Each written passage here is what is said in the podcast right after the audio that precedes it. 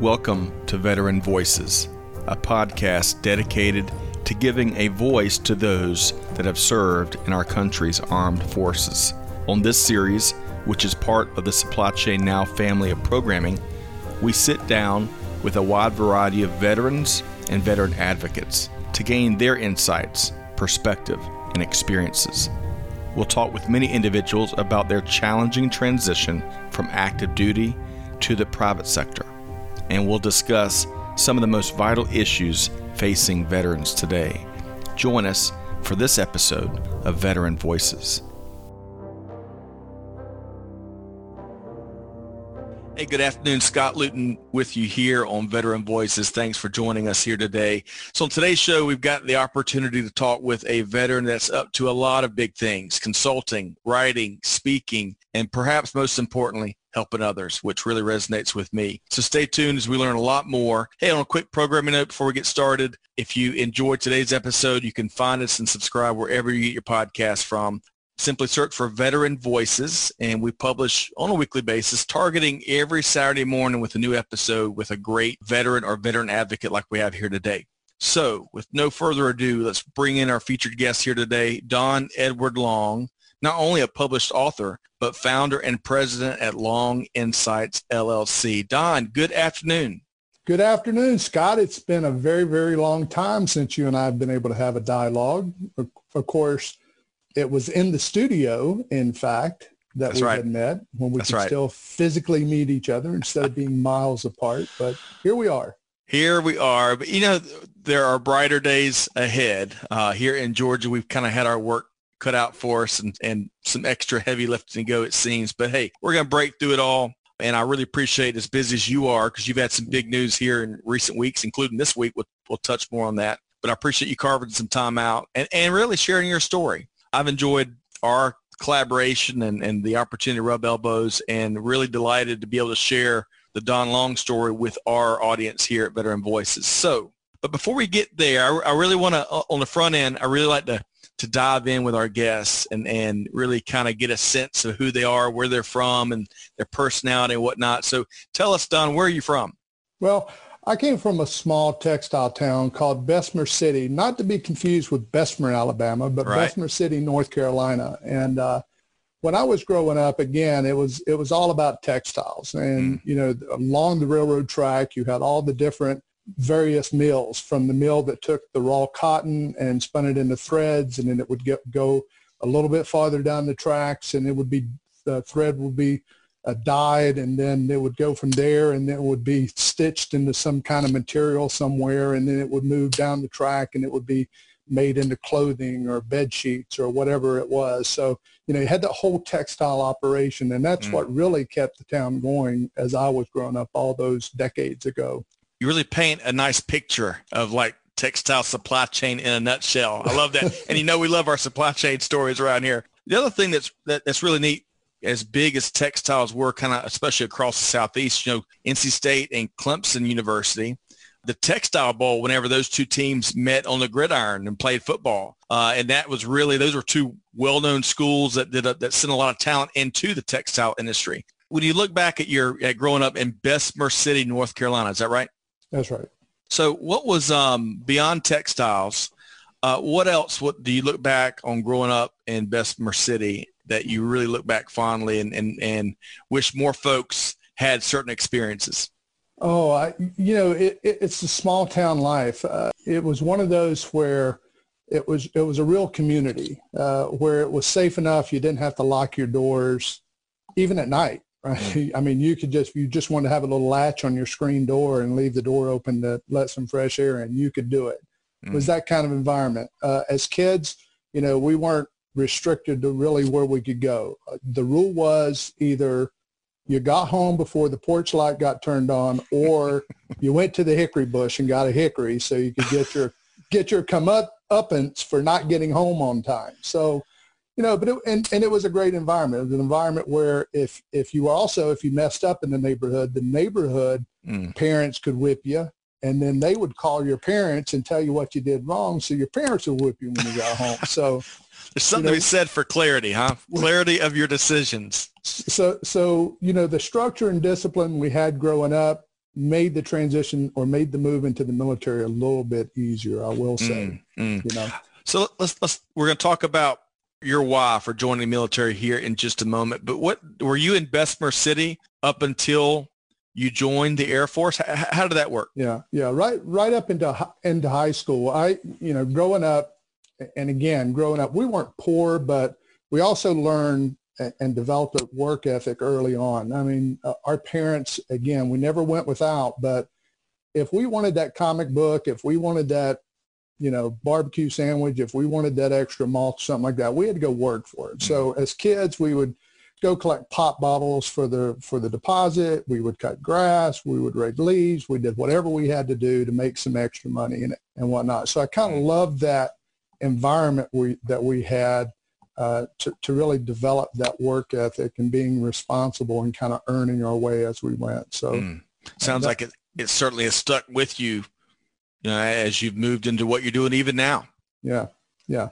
And it has. And I think a lot of what happens with us in our childhood, I think that helps form the, the, the dynamic of who we become eventually. I mean, mm. we, we obviously it's built upon over time as we get exposed to new environments and new people and, you know, we have different people that speak into our lives and mentors and whatnot, but there's that foundational piece mm. that I think goes back to your roots of your uh, roots of your upbringing and uh, wherever you come from.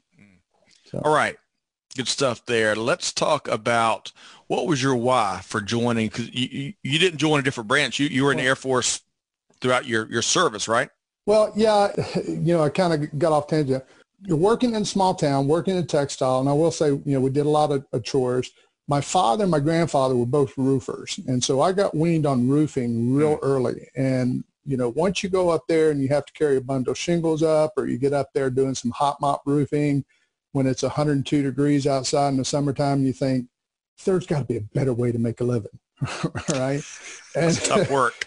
And, and, so I was doing that from about 12 to 16. At 16, I did spend my last year in high school working textile mill, but working textile mill, I saw all these really old guys, and I have to be careful because I have to remember I am an old guy now, right?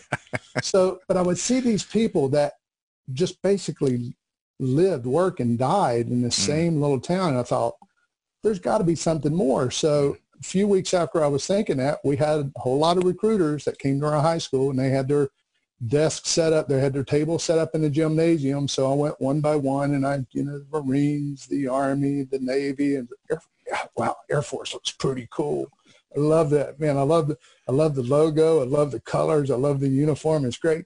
Yep. Put me in, coach. Put me in, coach. So signed up and uh, delayed, you know, the, what is it? They had the de- delayed enlistment at the yep. time. So I signed up and three months after graduating high school, after I spent some time with, with family and friends, took that bus trip down to Lackland Air Force Base, Texas. Mm. And that's when life really changed. hot, hot San Antonio. When do you remember uh, what time of year did you go through basic? I went through basic August 2nd, 1977 through September 23rd. I think I got that right. Mid-September uh, of that year, and it was hot, mm. hot. And combination of skunks and hot does not work very well because we had our share of skunks at Lakeland as well. But at least you could get away from hot mopping, which I bet is also extremely hot and, yeah. and hard labor. Right. And so get away from hot mopping to getting up at 5.30 in the morning, doing calisthenics, running five miles, doing all this stuff thinking maybe the whole small town didn't look so bad right. after all. you know, after you graduated from basic and you got through tech school, what was your what was your role in the Air Force? What was your your um, what we call AFSC? We call yeah. it right. Yeah, uh, mine was a structural repair technician, um, working working airframe, sheet metal work, tin benders, uh, you, you, name it. They had all kinds of names for us. But you know, went to Chanute Air Force Base for my technical training. Of course, Chanute's one of those bases that don't exist anymore. It's been converted to some other civilian uh, resource. But went there and then I spent my first duty station at Shaw Air Force Base, which wound up being just 126 miles from my hometown. That's so, right. You know, they say enlist and see the world. And it's like, I enlisted and saw South Carolina. well, you know, Don, this is interesting because we didn't talk about this in any of our really our, our dedicated conversations prior. I also, I was from Aiken, South Carolina when I mm. joined the Air Force. And my first duty station was Shaw Air Force Base, which was about an hour and 20 minutes from home, which is unbelievable, right? Yeah. Uh, so we both served in Sumter, South Carolina. That's, that's, that's really interesting. I didn't realize that about you. Yeah, yeah.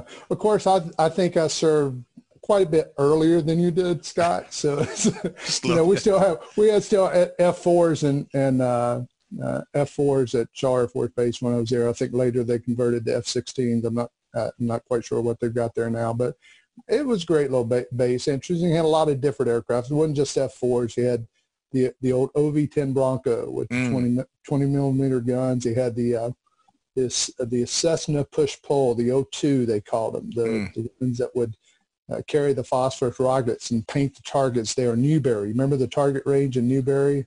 I think uh, so. South Carolina. Yes. And so they would paint the targets for the F-4s to come in on their strafing runs and all that. So it's really cool to do that maintenance and see all these aircraft and how, how that interacted, right? How mm. all these support aircraft uh, worked together. So. Yeah, I, I, really, I don't know about you. I, I miss seeing the aircraft. Um, and, and where we live in Atlanta, you know, we see, of course, Hartsfield Jackson mm. traffic, you know, non-military traffic, but every so mm. often we get over on the Marietta side, and you see all the the naval. Uh, well, you see different military traffic there. But what I enjoy, Don, is when I'm maybe headed to Charleston or maybe headed up through Charlotte, and every so often you'll see a couple F-16s that probably hit the range. They're coming back or they're heading, and that that is that always just takes me back. So what if I understand your role, your AFSC, were you working on um, components for the aircraft, like as it became damaged or upgrades or, or stuff like that?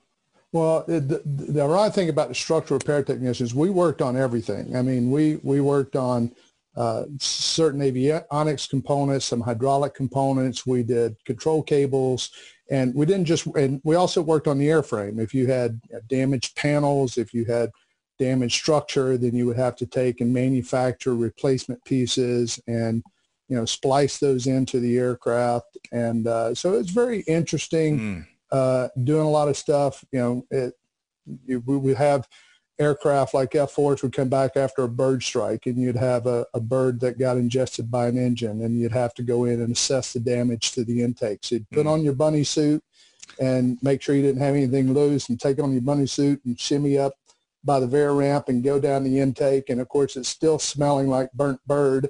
Mm. And you're crawling in there to assess the damage and figuring out what you got to do to repair it. And, wow. And, uh, all that it, kind of stuff. So much like the private sector, um, I would, this is just my opinion here. I would love to get your take. You know, the folks that keep aircraft going, the folks that keep fleets going, you know, the, the maintenance or the, the engine technicians or the structural uh, components like you're describing your role, that is one of the thankless pools of professionals probably around, whether it's in the military or on the private sector. Would you would you tend to agree with that? Uh, yeah, I would. I mean, there there's a lot of difficult, challenging roles for people that are uh, maintaining uh, aircraft these days, and and you, you, know, again, it's not a very glamorous job mm. at all, and and yet um, there are things that they have to do because the, the the folks that are working on aircraft again, people's lives are at stake. It's not, you know, it's not like you're going to burn somebody's burger and they're going to send it back to the kitchen or something like that. So, so it's a very, very structured, very disciplined community. And uh, no, we haven't got to that part yet, and we're going to talk about transition a little bit. But I think it's it's one of the things, uh, one of the fields that I think is probably one of the easiest for our transitioning military today is mm. to go into aviation because that similarity between structure and discipline in military structure and discipline in that that particular environment. So. Mm.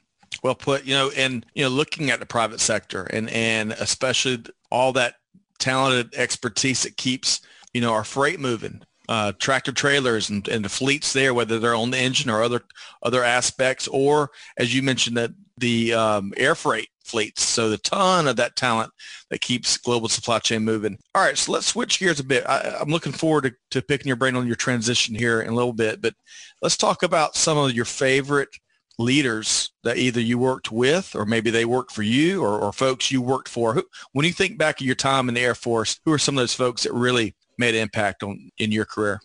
Well, I, will tell you, I think that the guy that made the first impact, and I wish I could remember his name, but I can tell you that he was a lieutenant colonel in the Air Force.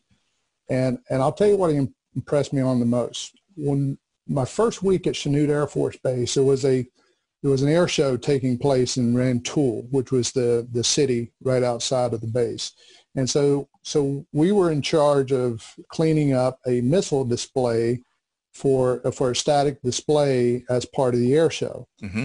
So I remember this lieutenant colonel grabbing me and four four or five other guys and took us out and told us what we had to do, gave us our assignment. And for, for me, I was kind of like Slim Pickens. Here's this missile on this platform about a 45 degree angle. So what do I do? I climb up there, I shimmy up to the nose of this thing because I figure, hey, if I'm going to clean this thing, I'm going to clean it from the nose down, right? so I'm sitting up there like Slim Pickens in, in, in the movie, right? And I'm cleaning this thing. And I look down on the ground and there's this lieutenant colonel who's got his sleeves rolled up. He's got his hand going down in the bucket with a sponge and he's washing the wheels. Mm. And I thought, wait a minute, here's this lieutenant colonel. I'm just a an airman nothing, right? Mm. Along with the other airman nothings that are there. And, and he could have just told us, hey guys, get this cleaned up. I'll come back and get you. But he impressed me because it, it was, here's this officer knowing that we had this objective and he was willing to go and even in his, I mean, it wasn't full dress blues, but you know, they wore the, the light blue shirt and the blue right. slacks and Corfam shoes. But he's down there working with us, and I thought, wow, that's mm. not servant leadership, right? And so that's one of the first uh, guys that really impacted me. I, I, I, couldn't cover all of them, but I will fast forward to another another guy that really impressed me. Um, if you don't mind, I'll mention the name. I, have yeah, lost sure. touch. I've lost touch with him. He was Master Sergeant Joe Echternock. Mm. And he became my supervisor when I when I moved from my permanent station to Shaw Air Force Base to Travis Air Force Base. When I when I left Shaw, I had worked really hard to develop my skills, and I'd gotten up to to my seven level. I had gotten my my E5 stripes, and and one of the things I wanted to do when I got my E5 stripes was move to a different base because you know as you as you work alongside with individuals and you get promoted, then sometimes you have that that buddy buddy thing. They think, oh, well, I don't have to listen to you because you were just a senior airman mm. Last year, right? So I thought it was better from a leadership position to go to somewhere new where they didn't know me.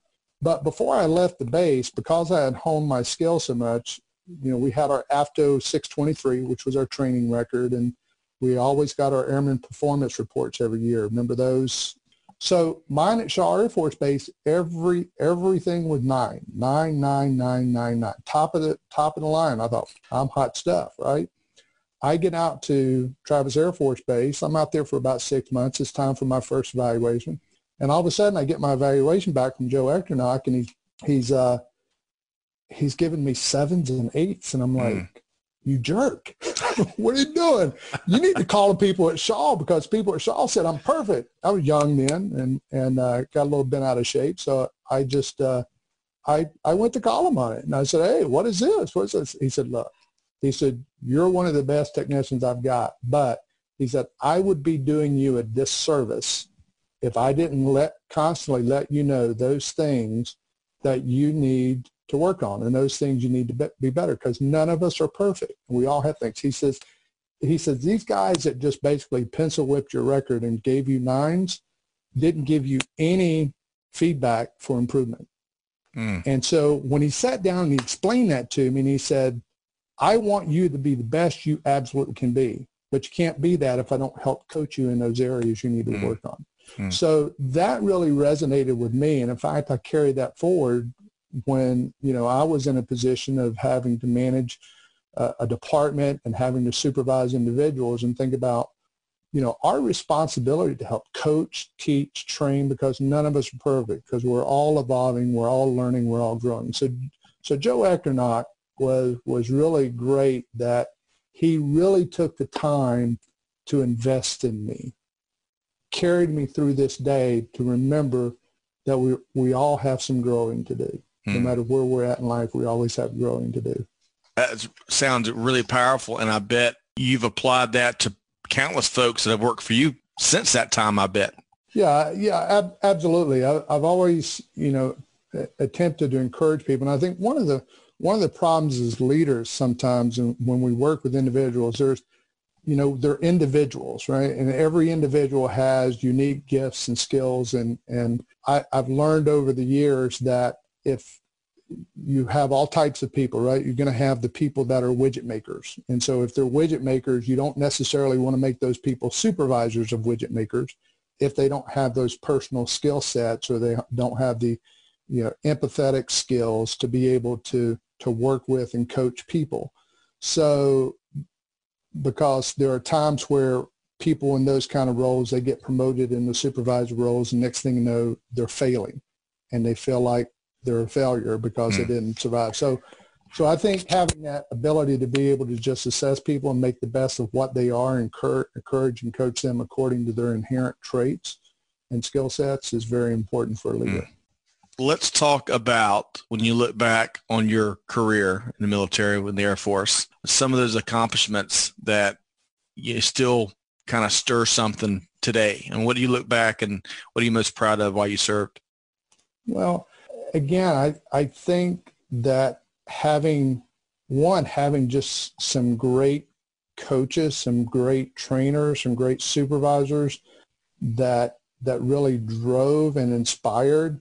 Uh, that was very important. Um, you know, as, as, a result of of getting a number of different awards, I was able to experience things that that some people couldn't. For instance, before leaving Shaw Air Force Base, uh, just a few weeks before leaving there, I actually got a what was at the time the longest check ride in the back seat of an F4. Really? So, so yeah, they had an awards program that if you were voted what they called Airman of the Quarter, mm-hmm. you would get a ride around the flagpole as it used to be called. And so typically what they would do is take guys up and they would literally fly around the base one time and land again. But this one particular mission I went on, in fact, I still I still have the mission record. Uh, Major Kiesel was the was the pilot that flew us. But of course, you went through all the egress training and everything because you had to learn to operate radios and operate right. the ejection seats and all that. So here we go, a week before Christmas, 1981. I'm sitting in the back seat of this F4, and and uh, we taxied out and closed the canopy up, and the uh, the pilot lit those two J79 afterburners and away we went. So we spent two hours, two hours flying around. We went over South Carolina, North Carolina, Alabama, uh, just covering a lot of territory. Wow. What an experience. Those are, uh, when I was in, I think they call those incentive rides. And yeah. I only got one in a in a KC 135 we refueled a B2 or a B1 rather. Mm-hmm. Now that that's that's really cool to see that level of orchestration and mm-hmm. um, just that immense attention to detail to have these two aircraft going whatever speed, you know, easily, conservatively 300 miles an hour, mm-hmm. uh, and to have them dance so that they can transfer, of course, just jet fuel. All it is is jet fuel. You know, Ali, right, right. you know, and, and just that it, it's amazing. There, there's, there's a level of grace to it. So, but, but I would have, as much as I enjoyed that, to ride in the back of an, of an F4 Phantom 2 for two hours and explore the southeast. Man, that has to that's got to be one of those memories you'll you'll always have. Uh, oh yeah, that best aircraft ride ever. And did the the pilot? I think you said Major Kiesel. Is that what you said? Major Kiesel he, was the pilot. He, he, didn't try to get you sick, did he? No. Well, actually, he did. And and uh, I had a good buddy of mine that had flown a couple of weeks for me. Again, he literally just flew around the flagpole, used both of his both of his bags, and still left a bit, bit of a mess in the cockpit. But yeah, you know, he tried to do a few a few banks, a few turns, but you know, I had learned early on you just got to sometimes you just got to go with the flow, go with the ride, just relax in the seat, right, and go with the aircraft. So Love he it. actually let me fly for about ten minutes too. Man, that's awesome. So, uh, Incredible. Good, good experience. All right, so now let's talk about the transition. Um, you know, you and I both have had no shortage of conversations and and I mean ever since I left, you know, because um, you know I, I, didn't have the easiest transition, and I, and I, didn't have a lot of the strikes against me that a lot of folks, you know, after you know eight, 18, 19 years of war have. You know, combat vets coming back that have PTSD, and they don't have, they may not have degrees, and you know they've got all these challenges. Uh, I didn't have any of that, and I struggled back in 02 with my transition, and I've heard countless stories about folks that um, just not pointing any fingers to, to any whether the military or them. It's just you struggle with that transition. So tell us, let's talk about your transition and how it went. And then I'd love to kind of also hear about what you've gathered as you've heard other transition and uh, from other veterans and what you've shared with them to kind of coach them. All right. For me, when I got again, my, my last duty station was Travis Air Force Base, and and I remember when I was getting out and I was exiting. At the time, we called them the the Consolidated Base Personnel Office, or CBPO. So I remember going in the CBPO office, and this was probably about six months before I was going to exit. And I said, "Look, I'm, you know, I don't think I'm going to re-up this go around. Um, I'm, I'm going to take an early out at nine years, two months active duty. I was going to get out, and I said, uh, I said, you know, what do I need to do? And so I remember a person sitting behind the desk, and he pointed to a bulletin board, and they said, well, there's a bunch of index cards and flyers up there. Go, you know, make some calls and good luck. Mm. And that was it. That was what I was told. I went over there and I started scoping around what was on the bulletin board and happened to see a flyer for Eastern Airlines. And so, okay, here we go. So next thing I know, over the next couple of months, I'm flying first class from California to to Miami, Florida on the Miami Airlines flights uh, out of San Francisco. Um, they actually flew me on two separate occasions, did the interviews. I'll shorten the story up. Eventually, I wound up going to work for Eastern uh, after a couple of a couple of um, opportunities they put up there for me. But mm. uh, I went to work for them, and I, and actually going to work from the military and aviation really wasn't a lot different because in the military, obviously there's that rank structure, there's the structure, the discipline, the sense of mission. It's very critical. Mm. Uh, everything that you're doing is very important. And so going into commercial aviation, it really wasn't a lot different because you had the same kind of requirement for structure and discipline mm. and FAA regulations and all this. And so I found going into aviation, even though Eastern only lasted about another five years, uh, finally closed its doors in 91. And then after that, I went to another aviation working for a jet engine overhaul facility for about 12 and a half years.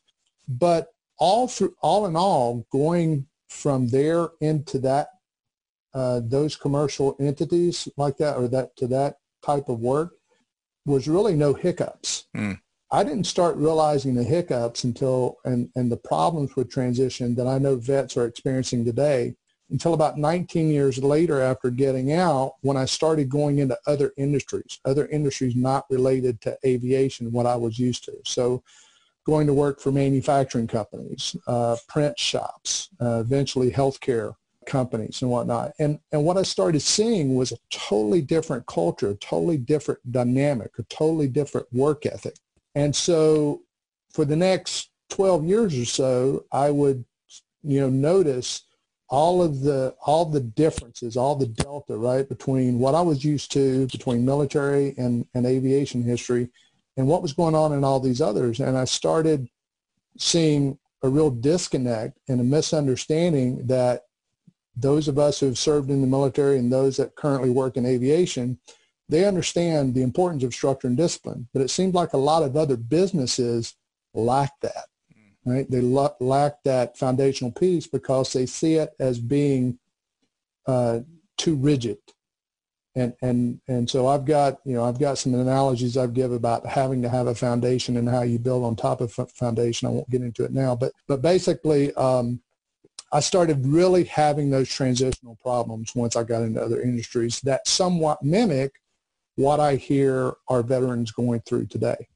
And that's why I, I feel of like taking that experience that I've gone through and say, okay, how do I use this knowledge, this experience that I've gone through, and how can I help look at, at seeding information in the right space and the right time within the military and civilian veteran community to help them avoid some of those things I experienced. Yep. So that's basically where we're at now. All right. So really interesting perspective, uh, especially because uh, you were saying way back at the, at the, beginning of this interview about how it really helped your transition given the skill sets you were learning in the Air Force and how much uh, applicability that, that I think that's the right word there was in the private sector and I and and, and um, God, that'd be some that'd be a great advantage, despite the other you know some of the other, other components of transition that that you know outside of skill set that could, that can still be challenging. You know, when you when you talk to um, veterans these days here in 2020 that are maybe they're on terminal leave or maybe maybe they've already separated and they're still looking for a job or whatever wherever they are in their transitional stage what are some of the things what, what are some of the ways that you advise them and coach them? Well one thing is i try to try to get them to think in in military terms to think strategically and tactically about what they're going to do and where they're going to do it uh, as, as I present, if, if you think back to our military experience, you know, our mission was whatever our service branch told us our mission was. So the military told us what we were going to do. They told us how we were going to do it, and they told us when we were going to do it. Mm. Right. So you had this command and control. Well, you know, as a military member, you get out, you're a veteran, you exit the military. There's no longer that command control because it's just you. And so many veterans get out and and they're so disconnected from a, from a bigger sense of mission. And what I try to tell them is, look, the mission is now you and your family, your spouse and your family. That's your mission. So you have to create what that new mission looks like for you and your family. And as you create that mission for you and your family, you have to think strategically and tactically about what are the things that I need to do to put in place to be able to provide the needs and, the, and fill the gaps, whether they're educational gaps and especially with relational gaps for you to be able to take and, and be successful at your new mission mm. that you've created for yourself. So I try to get, get them to think in military, uh, with a military mind. I really like that. I, I like the, uh, the customization element to that to kind of building your your your new mission plan. Um, it's so important as I've learned when it comes to transition. You know, kind of determining what you want to do or what company or what type of role or what you know kind of a combination of things and then working backwards to figure out how to get there and, and what resources you need or what you need to learn along the way it really reminds me a lot don of professional certification you know we get a lot we get asked a lot about you know what certification should we go after and and it's you know, it, for me, it's always reverse engineering is the easiest way to figure that out. Uh, it, it's not easy, but it's the easiest way, right? It really helps.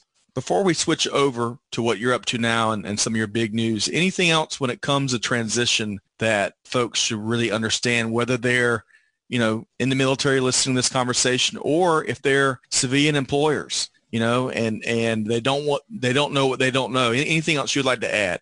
Well, I, I think we need to, you know, the word transition has really been overused. And, and I prefer to use the term civilian reintegration because think about it. You and I weren't born military. Mm. We were civilian to start with. Right. We just decided because, and again, it goes back to the character of the individuals that are going to enlist in the military. It's people with a servant's heart, right? So you know, those of us that chose to go in the military to stay whatever length of time we stayed, whether it's a tour or whether it's a 20 or 30 years, mm. it's only a portion of our overall career life. And so, so what I call it when I do these presentations, I call it civilian reintegration. In essence, instead of thinking in the terms of transition, and, and you know, we'll talk a little bit more, may talk a little bit more about some of the other programs and veteran service organizations that are out there to help.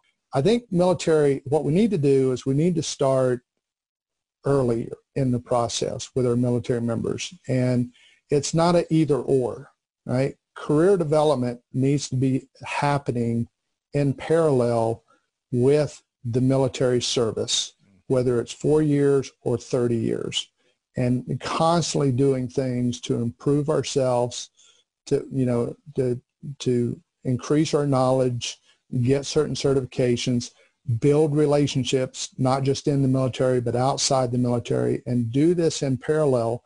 And I think, uh, you know, I tell people 18 months before they get out is really when they need to start making their strategic plans. The reason I say 18 months, the first two, two and a half years of military service needs to be getting, you know, proficient in your MOS, getting used to that military work ethic, you know, all the team team building, the leadership, all of those dynamics. And once that's ingrained in you and you're now this military member, whatever branch you're in, then there needs to be something done within the within house within the military to start thinking about look even if you're here 30 years you're you know you're going to get out you're going to be late 40s right yep. if you stay in 30 years you've still got another 20 or 30 years to do something whatever that something is so why not be building yourself to be prepared throughout your length of service so that you don't have the transitional problems we have right now. Mm-hmm. So well put. Uh, well put. And and you know, from what I've heard in, in talking with different folks, the the well, I've probably heard the most about the Army's change when it comes to uh, that Soldier for Life program and some of the tweaks mm-hmm. they've made, the enhancements they've made. Mm-hmm. Um, I'm hoping that the other branches are following suit and and you know focusing on the post service time frame as much as they you know, or at least uh, to a certain degree as much as they focus on uh, while that military member is serving in uniform. But we'll see. You know, it's it continues improvement. You never arrive, right? It's always right, a journey. Right. All right, so let's talk about um, what you're up to now. There's a couple of big projects that I'm aware of, and we'll touch on those here momentarily. Uh, the, your big broadcast last night, and of course the book. But what you know, before we talk about those things, what what do you do? How, how do you how are you helping organizations right now? we have a big communication disconnect. And you, you were alluding to this earlier. There's things to be taught on both sides. You know, it's not just one-sided with the veteran and military com- uh, communities, but we also need to be talking a lot more to our businesses, especially in light of what's happened in 2020. I mean, we, we've been faced with, with more challenges this year than we have probably over the last decade. But I think part of the communication problem that I, that I believe in is that sometimes on the military side, we paint a picture that hurts us more than helps us. And I want to go back to something you said earlier about the PTSD issue. Mm. Again, P- PTSD is, is sometimes often seen as only a military disorder, and it's right. not just a military disorder. And they also have to understand that not 100% of people that are in the military are in combat situations. And so therefore 100% of the military people don't suffer from PTSD. But I think sometimes the narrative is military members have PTSD, which might make a business owner think, do I want to take a chance with damaged goods? Mm. Am I going to have to worry about the stability of this individual that I'm going to bring into my workplace? So we've got to make sure that when we're talking to those business owners, those business owners understand two things. One, a small percentage of military people suffer from PTSD. And fortunately, we've got a number of great programs that do help with those individuals that, ha- that have suffered from that disorder, that have helped them get on the other side of that disorder, and therefore has made these people more resilient and able to identify and deal with challenging situations, which makes them a tremendous asset mm. for businesses today that are so suffering from things like the COVID-19 and the impact on business, the social unrest and its impact on business. And these military members that have gone through that and have learned to overcome, they're the best thing businesses could have right now. Mm. And so I, I think we have to make sure that businesses understand the full dynamic of the PTSD and not paint it as a, you know, this is everybody's damage kind of thing. Yeah, those are really important clarifying remarks. And um, I'm hoping that we, I'm hoping, you know, based on what I've seen, and, and early anecdotal, it's really tough to, to mm-hmm to um, really study this uh, as an outsider, but it seems like organizations, um, especially those, I think of Starbucks that have made huge commitments to hire veterans.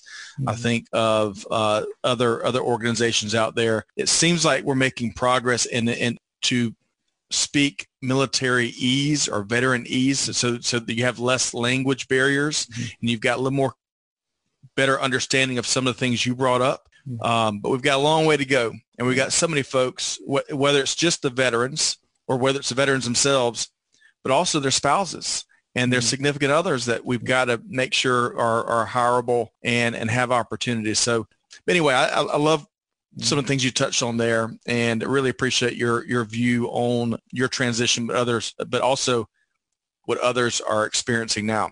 So let's talk about this uh, the veteran transition experience. I, and I, I, I, did not have the opportunity to check it out live yesterday. Uh, so tell us about what this project is and, and, and, and why it's important to you again, in this VTE, as we call it, everybody in the military loves their acronyms, and so uh, so we, we call it vet, veteran transition experience. And again, it's it, it's really a misnomer because, like I said, we were civilian, then military, and civilian again. So it's really a reintegration basically, Scott, over the last couple of years, listening to all of these different veteran stories and hearing, you know, hearing all these veterans saying that a certain program let them down or they felt like they didn't get anything out of the program or they were struggling, they weren't able to find, they weren't able to connect, they weren't able to, you know, figure out really what it was they wanted to do. So many veterans coming out and going to colleges and getting a degree and then working in something totally unrelated to their degree. And you look at some of the statistics we see today. We see 10% of veterans homeless. Somebody served their country. And again, it's not all from, from necessarily job loss. Unfortunately, we have some other things that create, that add to the, the homeless thing. But it's, it's ridiculous that we have 10% of our veterans getting out and not having a home to go to. We got 22 veteran suicides happening every day. We know we've got that dynamic going on, and a number of those happen because of financial struggles and the pressures of people that can't handle it on the outside. They're not prepared to deal with the nuances of civilian life outside of the military. You've got uh, recently there was a report 50% of military members felt like they and their spouses, they and their families did not have support, enough support in their transition process, which is ridiculous considering we have almost 40,000 veteran service organizations across the country to help them.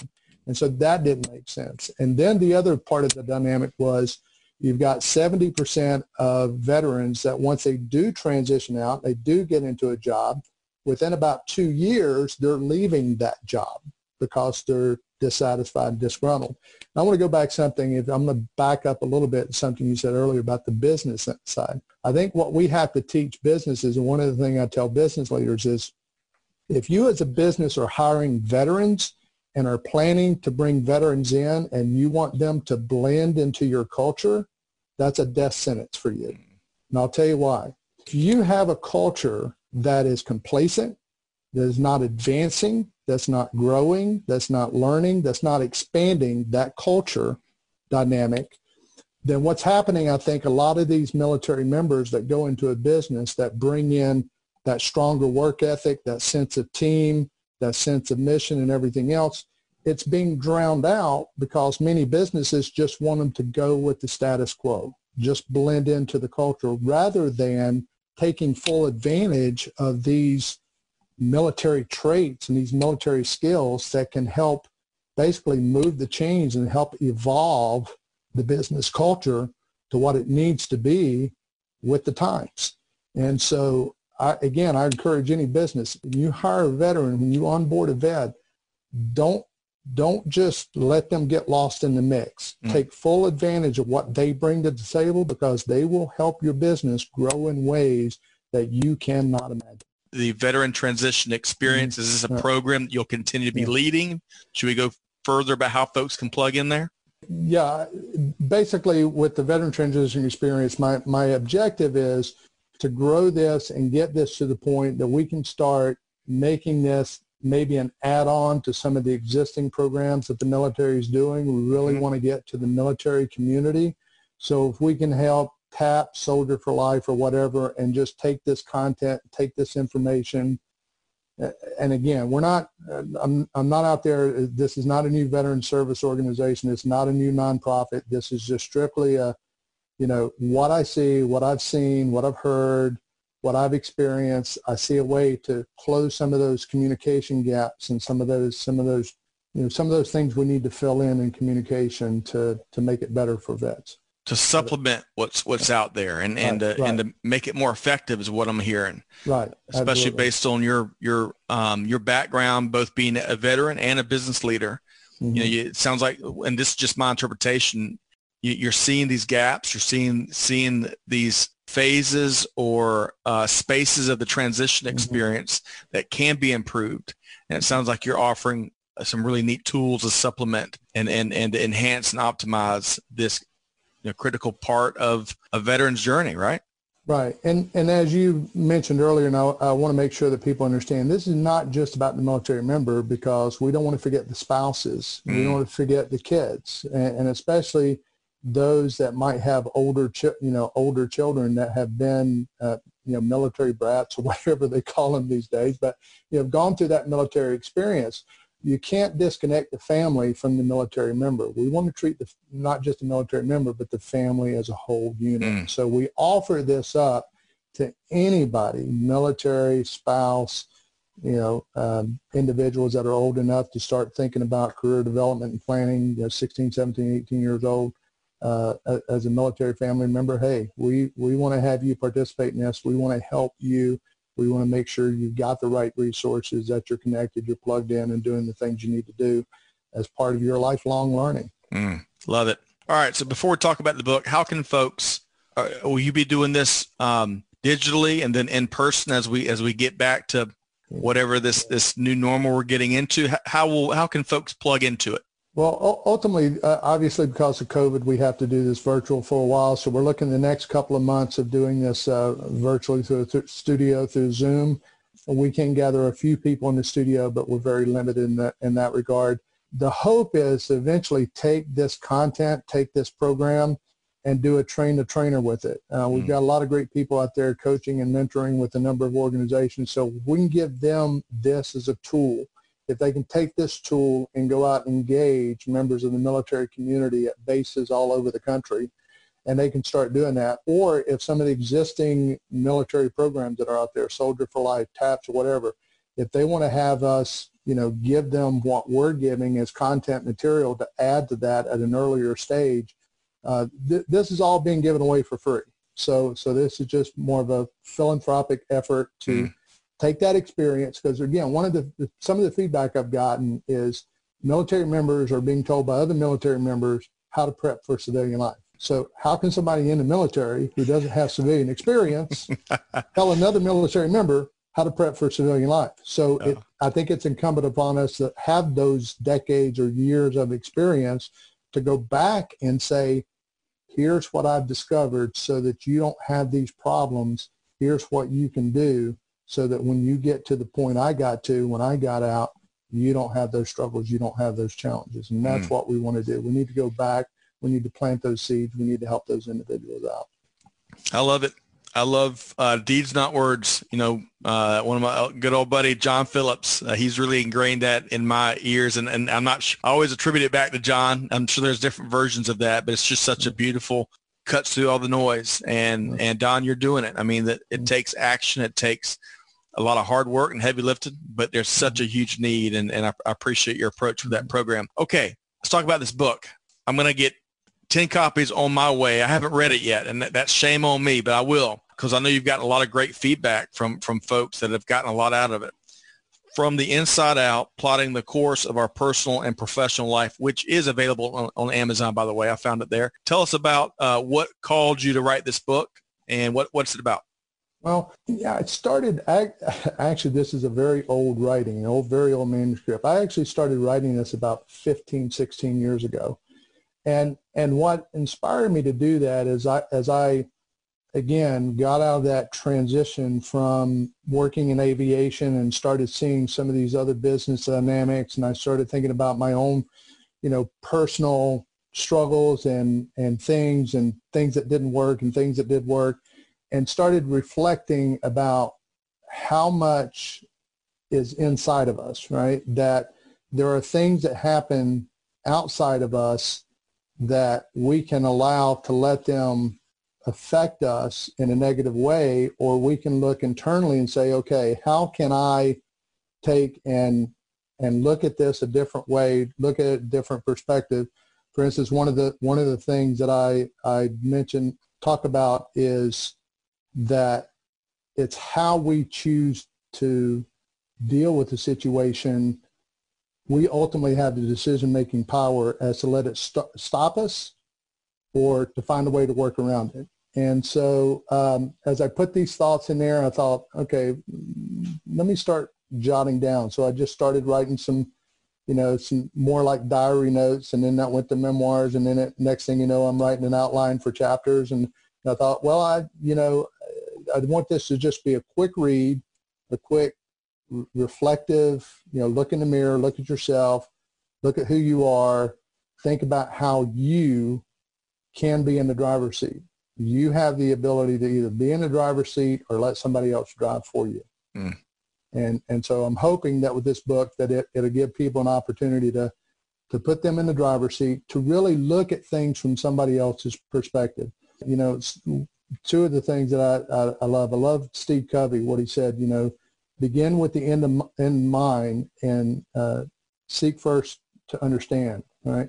So too many times, and I think this is what happens with our social culture, is we we really don't think enough about putting ourselves in the other person's shoes. Mm. We we all we're in this we're in this battle because people are talking in absolutes, and so that those those the discussion of absolutes is keeping us polarized. But if we took the time to just listen and think about what if I could put myself in that person? What if I could see it from their perspective? If I saw it from their perspective and look back at myself, then I would realize that, hey, I'm the one that needs to make the change. I'm the one that needs to be different. I need to change my thought patterns. And so I'm hopeful that this book will do that for a number of people.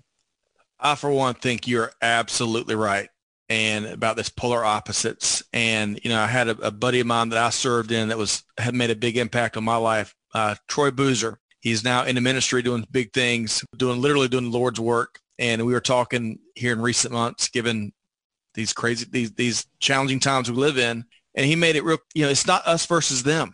You know, there, there are so many people involved. It's not just two sides of the table. And you know, there's some nuance nuances to any argument. It, it, it's not mm. an alpha and bravo. It's not just just you know binary. And uh, so I, I really believe that's an important comment you were just making there because I think if we realize that and embrace that and try to find that common ground that exists oftentimes even with the two polar opposite individuals, they can still find some common ground, especially if they just apply a little bit of empathy, which you know, we all need a lot more of that these days. But great commentary. I think it's, it's got to be a great read. You've gotten a lot of feedback from folks that have read it, and, and it's made a uh, made a mark in their in their journeys, right?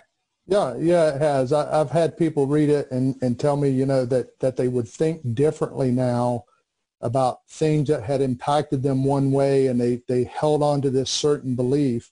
Um, it's it's not in this book. I'll give you a, a, a kind of a preview of, of coming attractions, but uh, another work that a piece that I'm working on, I use the analogy of watching a movie all the way through and then seeing it for the second time and then seeing a scene or hearing a dialogue that you didn't hear the first time around and it changes your perspective on the movie. Mm.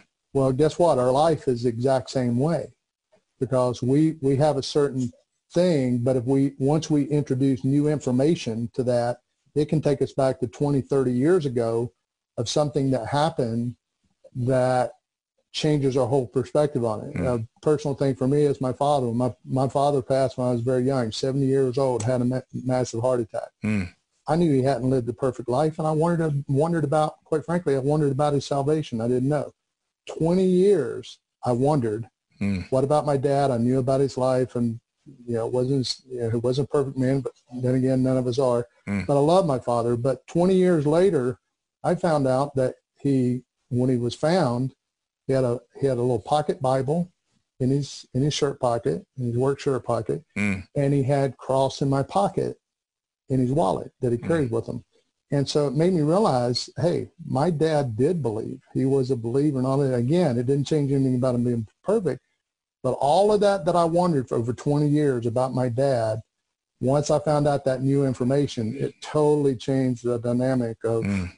of you know, you know, missing, still missing my father, but mm. just thinking of him in a different way. So that's a that is a compelling way of putting it. And I was about to share an example, but I'm not after after you shared that. It it, it sounds tedious. That's such a, uh, some powerful perspective there, Don. So what I heard you say is stay tuned because you've got more books coming out, more books yeah. up, other projects yeah. up your sleeve. All right. So let, as we, before we wrap up here, make sure folks know how to get in touch with you. I want to kind of just go broader here. And when you, so when you look at global business, we've talked about all kinds of things mm-hmm. in, this, in this pretty wide ranging interview, all pretty much tied back to, to service and, and the veteran community and whatnot, veteran journey. But When you look at the, the global business environment right now, what's one thing that sticks out that really has got your attention? From a global perspective, I, I think, and again, you've seen this, you folks talk about this in the supply chain a lot. You know, we have we have gone businesses over the years, and one of the reasons textiles doesn't exist in Bessemer City, North Carolina anymore is all the offshore, right? Let's mm. do it cheaper somewhere else. Let's pay somebody a, a buck a day to produce this rather than paying minimum wage here and let's offshore. And so a lot of businesses have, have left and, and so you have supply chains that have, you know, businesses have gone to rely on, on a single source provider, the cheapest single source provider. Mm. Boom, COVID-19 hits, areas of the globe get cut off. Now you can no longer get those products. You can't get those raw goods. You can't get those services, whatever it is, it's shut off. And I think globally with what COVID has done for us this year has made us realize we can't, as the old adage goes, put all our eggs in one basket. We've got to develop multiple supply chains. We got to leverage our technology. We've got to change a lot of things, uh, especially when you look at our infrastructure, our nation's infrastructure. It is so outdated. Think about just the just the nature of a tractor trailer truck and how mm. we use tractor trailer trucks to move products across the country and then fast forward, I've already been thinking about this. Elon Musk is one of those great visionaries, right? Right. You, we already see what he's done with SpaceX over the next, over the past 19 years. Uh, you know, reuse, reusable rockets. It looks like a 1950s B movie. Boca Chica, he's Boca Chica, Texas, uh, down there around Brownsville. He's building a new spaceport. He's got all those things going on. He's got the Hyperloop. Okay, think about the implications of the Hyperloop and how that could move goods across the country. Mm like the old bank thing, right? Or the old bank thing that used to use it to drive through at the bank thing. Yeah. Imagine using those things instead of tractor trailer trucks to move goods and services across mm. the country. Mm. So we've got that sort of thing. So I think the the the the introduction of new technology. I know Greg is big on robotics and stuff like this to help supplement the workforce because we don't have 800 million workers like China does. Right. And just to clarify, Don's talking about Greg White, co-host Greg White. extraordinaire on Supply Chain Now, a related program here. But yeah, yeah. So I've got to put a plug in for Greg somewhere. But you know, Greg Greg White talks about the robotics. But I think all of this other technology that we can bring to bear to help that supply chain and moving goods and services, especially when you know, you have these disruption as he talks about, but, but being able to change gears and switch gears and move product to and from a lot faster than, mm. I mean, trucking's just really, uh, but we rely on it so heavily, but it's time for it to be upgraded, right, with the technology that we have. So, so I see a lot of changes happening in that regards, multiple, multiple sources for multiple pipelines for businesses and don't don't rely on just one because if one gets shut down then it's easier to to go some to another supplier and just ramp up production there. Mm. uh, those kinds of things are going to change. How not displacing employees. I, it's great that we have all the ai talk that we have and technology and robotics and stuff like that but if we think that that the objective is to replace human workers it should be to help enhance the human work experience. And so we have to get businesses to stop laying people off and think of ways to re-employ those same people into other parts of the business. And that's another thing I try to talk about because once you create efficiencies and you start laying off people, you set up a you set up the stage where people are no longer engaged in your business because they wonder, I'm next, right? They're thinking I'm next. So going back to the infrastructure, I think that's a, a great yeah. point. I, I'm going to get this wrong, and I'm, I'm probably going to hear about it, but it's something like the American Association of Civil Engineers. It's some kind of a association like that mm-hmm. to represent that profession. And they come out with a scorecard every couple of years, uh, I, I, think every two years, that rates the U.S.'s infrastructure. And I think I, I'm almost positive we got a D plus on the last report card. I'm and, surprised it's that high. Yeah, really. And it's such a, you know, the bridges and the water systems and uh, some of the highways and byways that, that of course furthers supply chain, but, but just life here in the States. Um, we've got some big challenges there. So I, that's um, great perspective there. And, and it's a good note to kind of, uh, not necessarily an uplifting note to wrap up on, but yeah. a good one and an important one. Here's a better note to wrap up on. So Don, I bet you're going to find some folks that want to get in touch with you and plug in, support some of the things you're doing or check out, um, you know, your book or, or maybe even get some advice on their upcoming, uh, what'd you call it? Civilian reintegration. That civilian reintegration. Yeah, that's a, a few extra. That's, those extra syllables are above my pay grade, but wow. I'll get it down next time we, we chat. Civilian reintegration. So, how can folks get in touch with you, Don? Well, they can they can either look me up on LinkedIn, Don Edward Long on LinkedIn. They can go to my website www.longinsights with an S llc.com or pick up the phone. It's the best way to get a hold of me, 770-377-4569. It's so, just, uh, just that easy. Just, just that easy. I, you know, I, I, I, try to help wherever I can, however I can. I don't know everything, but I, hey, I could do a couple of things. hey, we well, going to get you on the mountain hike too, you and Greg. You, yeah, that's, you know?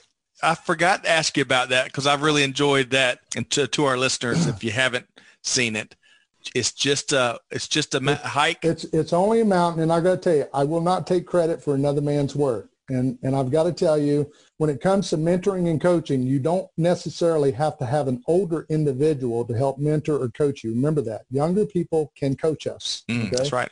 I've got a great friend, Jason Smith. I'm going to put in a shameless plug for Jason Smith. He was the reason I got this published. He found out about my writing and he says, why didn't you publish it? And I said, well, just because I'm not you know, I, I don't know if it's that good or anything. He said, publish, just publish it, get it out there, so you can do it. And so, it, it, you know, he, he gave me a kick in the rear end, which is what I needed, and I, and I got that published out there. So anyway, he and I also realized, look, you know, in the age of COVID and everybody sitting at home and packing on the extra pounds and not staying in good shape and everything because of all the virtual stuff, hey, let's get out and let's go exercise and stuff like that. So we decided to do uh, Kennesaw Mountain. We get up there to the top on this one day, and we're feeling good. We're feeling charged up. And and Jason made the comment. He said, "It's only a mountain." And it's like, yeah, that's that's right. It's only mountain, and so is life. You know, so and it's stuck. So, like once stuck, a week. So ch- and it seems like you've got a big group some days that yeah. folks are joining your your kind of your gauntlet you're throwing down. Mm-hmm. Yeah. And I love it. I love the vibe. I love the sense of community. Our, our dear friend Kathy Morrow Robertson has been up with you at least once. Yeah, she, um, she went with us. She was worried about whether or not she was going to be able to keep up, but she's got to understand we we took our time and we paced it according to the younger person. Now they're always having to slow me down because I'm the kind of I like I want to get to the top. Let's get this over with. Let's get this done. But anyway, we leave well, nobody behind. Love it. I love all this, all the stuff you're up to that helps others and gets folks involved and, and, and helps build that sense of community. So to our audience, be sure to check out, we're going to make it really easy beyond what uh, Don has shared here. We're going to include uh, in the show notes ways you can plug in and, and connect with Don separately. So big thanks to Don Edward Long, founder and president at Long Insights LLC. We'll be back in touch soon. Thanks, Scott. You bet. All right. So to our audience, what a great conversation. I, I, mean, I'm, I'm always partial, but I've really enjoyed Don's perspective he shared. Uh, so many different takeaways, so many different t-shirt isms, I think, from this conversation that I'm going to be thinking about in the days to come.